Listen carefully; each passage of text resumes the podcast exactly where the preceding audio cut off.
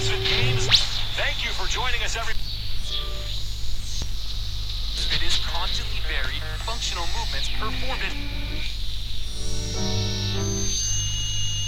شما شنونده رادیو باکس اولین پادکست تخصصی کراسیت هستید با ما همراه باشید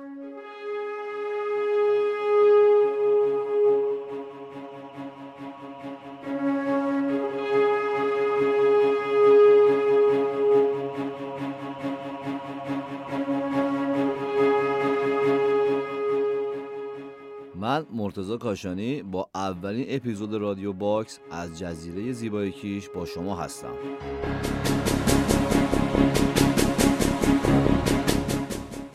من مرتضی کاشانی با دهمین اپیزود از رادیو باکس از جزیره زیبای کیش به همراه همکارم علی بی در خدمت شما هستیم. هدف ما از این پادکست آشنایی شما با رشته CrossFit در ایرانه و مرور حواشی و اخبار CrossFit برای شما عزیزان. خب شما می‌تونید ما رو از Apple Podcast Google Podcast Spotify و Castbox دنبال کنید و ما رو به دوستان خودتون معرفی کنید. جا داره قبل از اینکه برنامه امروز رو شروع کنیم یه عذرخواهی از بینندگان عزیز بکنیم. به دلیل برگزاری مسابقات فینال جزیره یک ماهی در خدمت شما عزیزان نبودیم. و به شما قول بدیم که مجددا برای شما محتوای خیلی خوبی در مورد رشته کراسفیت آماده بکنیم. خب در خدمت علی آقا هستیم. علی آقا یه سلام و اول پرسی با بینندگان بکنید.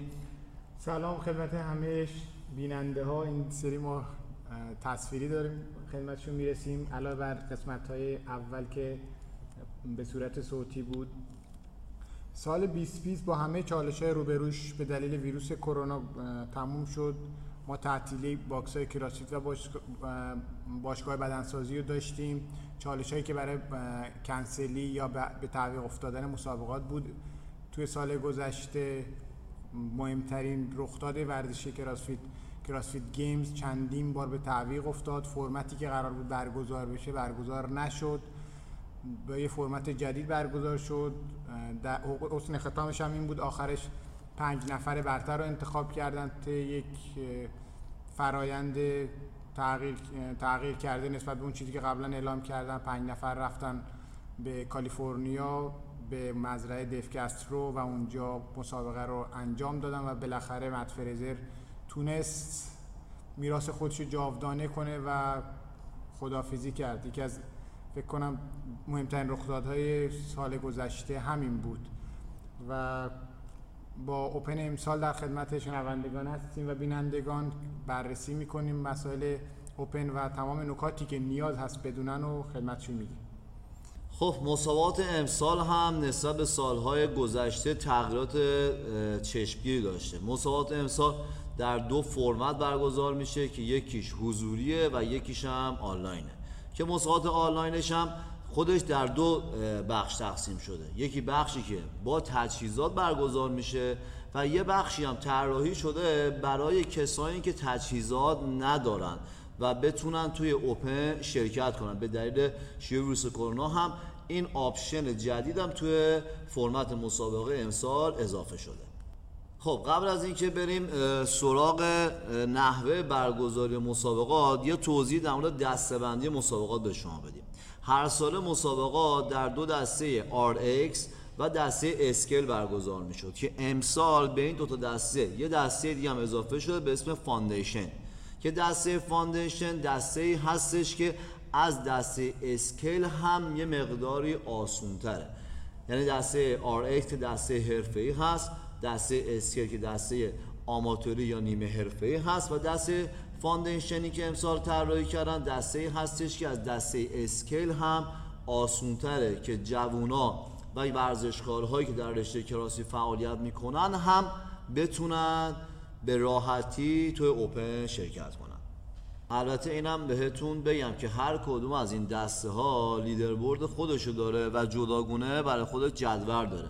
و خارج از این دسته های اصلی 35 تا زیرگروه هم توی این مسابقات امسال برگزار میشه. یعنی 35 مدل کتگوری مسابقه ای هم برای افراد مخت- مختلف امسال برگزار میشه. بریم سراغ دستهایی که امسال مشخص شده برای رقابت توی اوپن. همجور که معلومه 35 دسته اینجا مشخص شده. و به نظر می‌رسه Games در برگزار کنندگان CrossFit Games در target شون این بوده که به اون 500 هزار نفری که اعلام کردن قرار شرکت کنن توی مسابقات برسن. برای همین تنوع دسته‌های مختلفی رو ارائه دادن که بتونن مخاطب بیشتری جذب کنن شرکت کننده بیشتری جذب کنن تا به اون هدفشون برسن و رکورد 400 هزار نفری که قبلا ثبت شده بود چند سال پیش رو بزنن. دستاش به این شکله که دسته اوپن در واقع مردان و زنان این دسته اصلیشه. تقریبا زیر 35 ساله. دسته 14 تا 15 سال داریم 16 تا 17 سال داریم 35 تا 39 40 تا 44 45 تا 49 50 تا 54 55 تا 59 و مثبت 60 که همه این دسته ها به دو دسته خانوما و آقایان تقسیم میشه. علاوه بر این دسته ها ما یه سری دسته ها برای معلولین عزیز هم داریم که در واقع این بر این دسته ها یه جور تشویق برای کسانی که معلولیت دارن که بتونن تو مسابقات امسال شرکت کنن و چیزی اولوش فکر کنم هفت یا هشت دسته برای معلولین در نظر گرفته شده که بتونن توی مسابقات امسال شرکت کنن. علاوه بر این دسته‌ها من یه نکته آقا مرتضی در مورد ابزار بگم. امسال وقتی مسابقات رونمایی شد یه شکلی در مورد equipment و equipment free که زده بودن یه شکلی برای equipment در نظر گرفته بودن که شامل یه دو تا دمبل و هالتر و اینا بود. که بعدا این دو تا دم شکل رو اصلاح کردن دو تا دمبل رو کردن یه دمبل. که بعدا تو مصاحبه‌ش Dave رو گفت اعلام کرد که ما تمام وادایی که قرار امسال تو هفته اول بزنن با یک دمبل قرار حرکات رو انجام بدن. و گفت که دمبل خانوما 35 پوند و دمبل آقایون 50 پونده. حالا نمیشه تقریبا با این در نظر تصور کرد چه حرکاتیه ولی حالا خود خود دوستان می‌تونن به این نتیجه برسن حدس بزنن که حرکاتی که با دو تا دمبل می‌شد انجام بدن و دیگه نمی‌خوان نمی... نیاز نیست توی اوپن انجام بدن. پس قطعا یه دمبل است و اعلام کردن اینجا در مورد حالا که در مورد کیلوگرم پوند صحبت کردیم اوزان اعلامی به پونده و اگر قرار باشه با کیلوگرم بزنن باید معادل همون وزن کیلوگرم رو استفاده کنه. خب بریم سراغ نحوه ثبت نام ورزشکاران ایرانی در مسابقات Open 2021 ما نحوه ثبت نام رو در page اینستاگرام رادیو باکس برای شما عزیزان گذاشتیم و در قسمت highlight شما می‌تونید سر بزنید و ببینید که چطوری می‌تونید ثبت نام کنید و اگر هم سوالی داشتید می‌تونید در این قسمت به ما direct بدید و ما پاسخگوی شما عزیزان هستیم. خب علی بهمون توضیح میده که امسال مبلغ ورودیه و ثبت نام به چه صورتی هست. ثبت نام مسابقات امسال برای هر نفر 20 دلار تعیین شده. این مبلغی که باید پرداخت کنن همه شهروندان کل دنیا. اما یه تخفیفی برای شهروندان آفریقایی و آمریکای جنوبی در نظر گرفتن که 15 دلاره. اما باز هم به دلیل تحریم ها برای ایرانی ها هم در واقع فری به صورت رایگان یا فریه. اما این فری بودنش دو مرحله باعث شده دو مرحله بشه ثبت نام. بعد از اینکه ثبت نام به جای رسوندن باید ایمیل بزنن ایمیل تاییدیه میاد و ثبت نامشون تکمیل میشه. تک به تک این مراحل رو ما توی صفحه اینستاگراممون اعلام کردیم. دوستان دقت کنن امسال برای ایرانیان ثبت نام توی Games Open Games free ه. اگر کسی ازتون درخواست پول کرد برای ثبت نام بدونین که این برای مسابقات نیست. خودتون می‌تونید به راحتی ثبت نام کنید با داشتن یه ایمیل آدرس. step by step تمام مراحل توی اینستاگرام رادیو باکس اعلام شده. می‌تونید تو highlight ها مراجعه کنید و اونجا نحوه ثبت نام رو بررسی کنید و یاد بگیرید. همچنین رده سنی که امسال اعلام کردن 13 سال سنه یعنی شما باید توی تابستون 1400 یا جولای 2021 به سن 13 سال رسیده باشید یه نکته هم توضیح بدیم در مورد WOD ها که از طریق خود سازمان اعلام میشه. در طی سه هفته باید توسط هر ورزشکار توی افیلیت انجام و داوری بشه و توی سایت ثبت بشه. و موردم مورد بازم به صورت رندوم خود سازمان باز بررسی می‌کنه و تایید میده اما ورزشکارانی که توی افیلیت نیستن باید نمی‌تونن و توی افیلیت ورکت هاشون رو انجام بدن. باید ویدیوی انجام مسابقهشون رو توی پلتفرم های مخصوصی که خود سازمان اعلام کرده ثبت کنن و لینکش رو برای خود کمپانی ارسال کنن و کمپانی از طریق خود سازمان این ویدیوها رو مورد بازبینی قرار میده و باز مجددا خودش داوری و امتیاز بندی می‌کنه. اینجا این نکته رو به اضافه کنم به اینکه آمورسا گفتن affiliate affiliate به باشگاه‌هایی میگن که تحت نظر خود سازمان CrossFit داره اداره میشه و مجوز داره. اداره میشه که نه در واقع میشه گفت مجوز رسمیت داره که ما به دلیل تحریما affiliate تو ایران نداریم. پس همه دوستان بند دومی رو که شما فرمودین باید رعایت کنن یعنی ویدیو رو ضبط کنن. توی پلتفرم پخش ویدیو آپلود کنن و لینکش رو بذارن توی سایت. فکر کنم بهترین راه حلشون توی یوتیوب آپلود کردنه و ارسال لینکشون برای خود سازمان سازمان- ایمیل کنن که نه ایمیل که نه همون که میرن تو سایت خود submit سایت کنن. submit کنن که داشته کنن باشن که داشته علی آقا یه توضیح هم در مورد داوری بدید. کسایی که توی ایران می‌خوان حالا که ما affiliate نیستیم توی ایران می‌خوان workout ها رو انجام بدن چیکار باید بکنن؟ طی مکاتبه ای که من چون clear نبود این نکته شو ایمیل زدم بعد با و پاسخ ایمیلم توی پیج گذاشتیم. توصیه شده که اگر داوری که جاج باشه کنارشون م- اه، no rep هاشون رو بگیره بهتره اما اگر داور نباشه هم چه باشه و چه نباشه چون ما تو affiliate نیستیم اونا مجددا بازبینی می‌کنن. پس ام ولی اما اگر باشه بهتره چون اصلاحی انجام میدن no rep هاشون همینجا گرفته میشه و امتیازش تو امتیاز در پرفورمنس بهتری خواهند داشت تو ثبت واداشون. خب مسابقه امسال هم به طور کلی در چهار مرحله انجام میشه که مرحله اول در واقع در 21 اسفند ماه سال 1399 در سه هفته برگزار میشه. و برگزیدگانی در این مسابقه که شامل ده درصد هر قاره هستن وارد مرحله بعدی میشن. آبورسا در مورد قاره‌های توضیح بدین. امسال اومدن شرکت کنندگان کل دنیا رو به چند قاره تقسیم کردن. قاره آفریقا، آسیا، آمریکای جنوبی، آمریکای شمالی، اروپا و اقیانوسیه.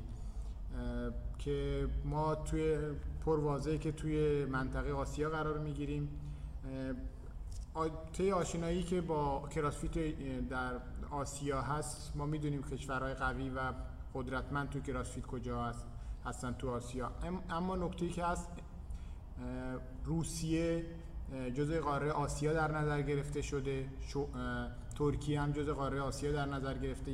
در واقع یکی از قوی ترین کشورهایی هستند که توی قاره آسیا هستن و- استرالیا هم هست. نه استرالیا نیست. و اقیانوسیه در نظر نظر گرفتن چون قهرمانان بزرگی توی استرالیا هستن و قطعا اگر ما رو هم می آوردن تو آسیا از هرلان سهمیه رو درو می‌کردن.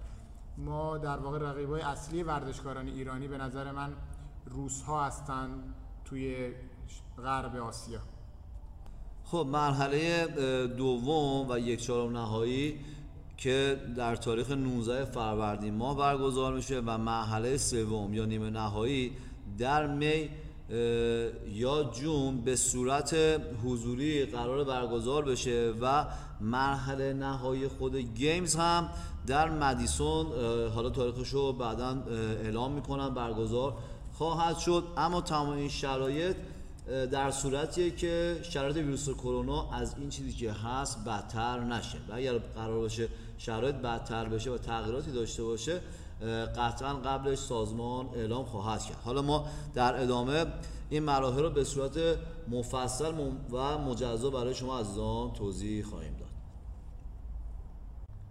پارت اول که می‌تونیم بگیم مرحله مقدماتی بهتره که اسمشو بذاریم مرحله مقدماتی. حالا این. این اسمو ما روش می‌ذاریم. مرحله مقدماتی مسابقات همینی که در واقع از 21 اسفند ما به مدت سه هفته برگزار میشه. برخلاف سالهای قبل که پنج هفته بود امسال سه هفته در نظر گرفته شده.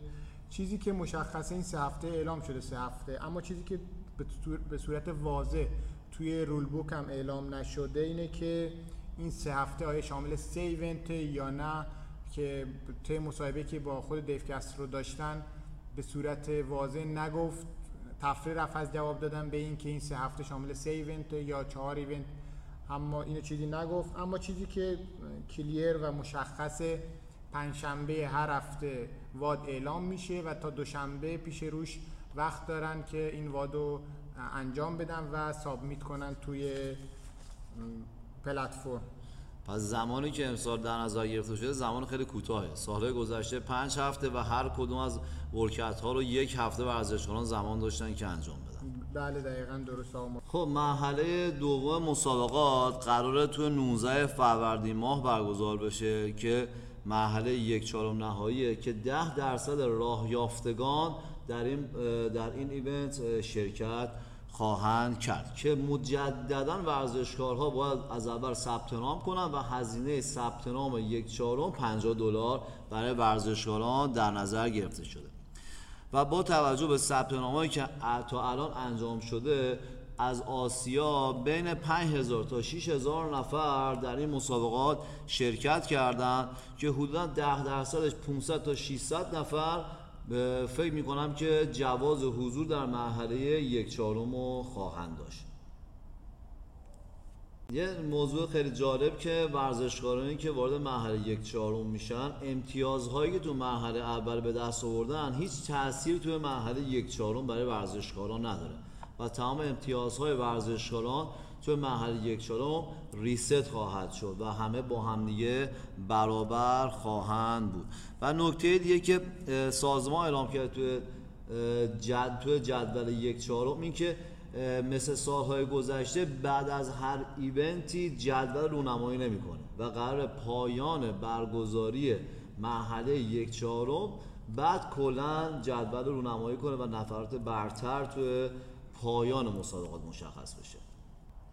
مرحله سوم یا در واقع مرحله نیمه نهایی؟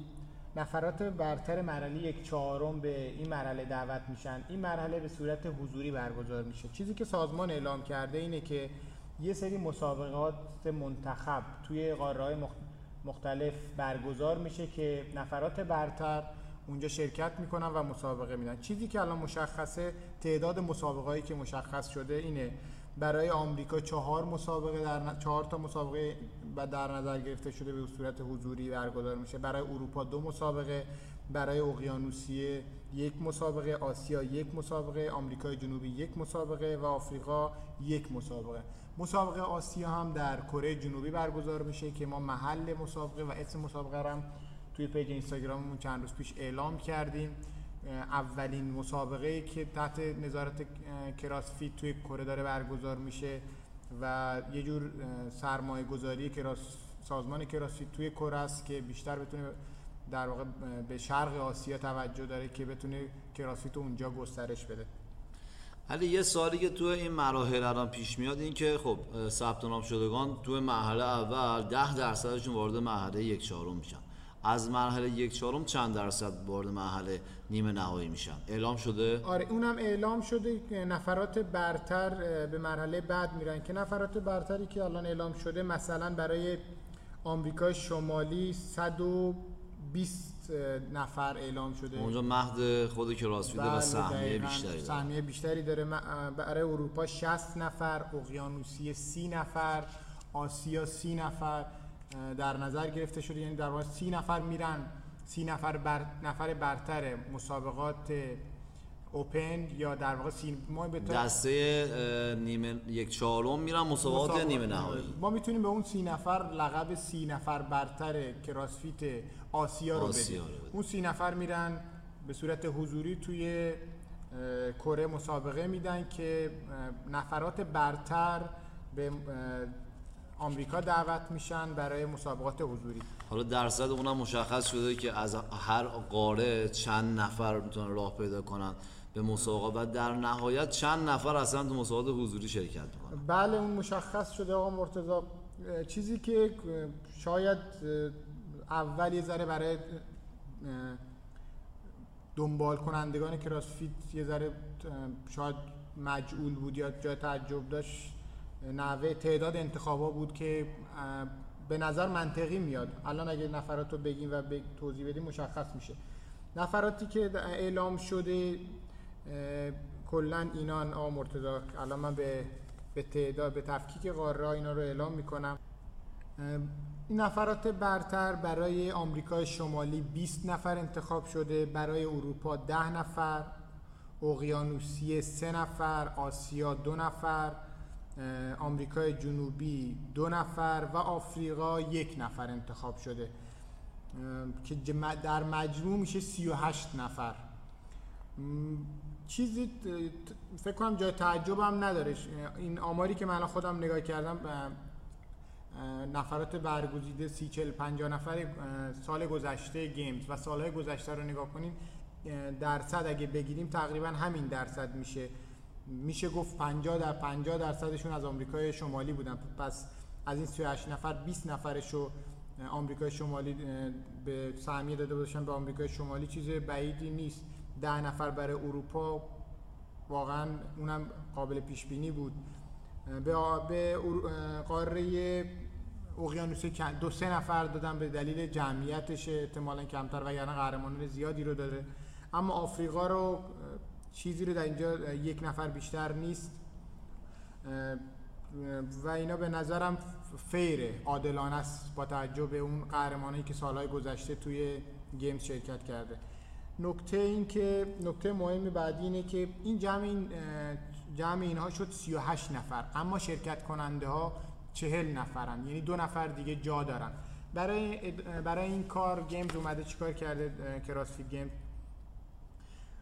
یه شانس مجدد گذاشته Last Chance Qualifier گذاشته که کسایی که تو مسابقه حضوری شرکت کردن نفرات برتری که مشخص شده مثلا گفته که برای آسیا نفر سوم نفر دوم به بعد در دو تا چهار و rank های مختلف هر قاره دوباره با هم دیگه مسابقه رقابت رقابت می‌کنن. دو نفر از اینها شانس مجدد بهشون داده میشه که با هم رقابت کنن و دو نفرشون باز مستقیم برن. مستقیم برن به گیمز یعنی که بشن چهل نفر. تلفیقی از بازمانده های صدر جدول هر قاره. بله یه جوری شانس مجدد ما اینا رو توی جای دیگه هم داشتیم. توی انتخابی جام جهانی مسابقات دیگه مثل مسابقات کشی چیز واضحی توی همه ورزش این انجام میشه و اتفاق میفته.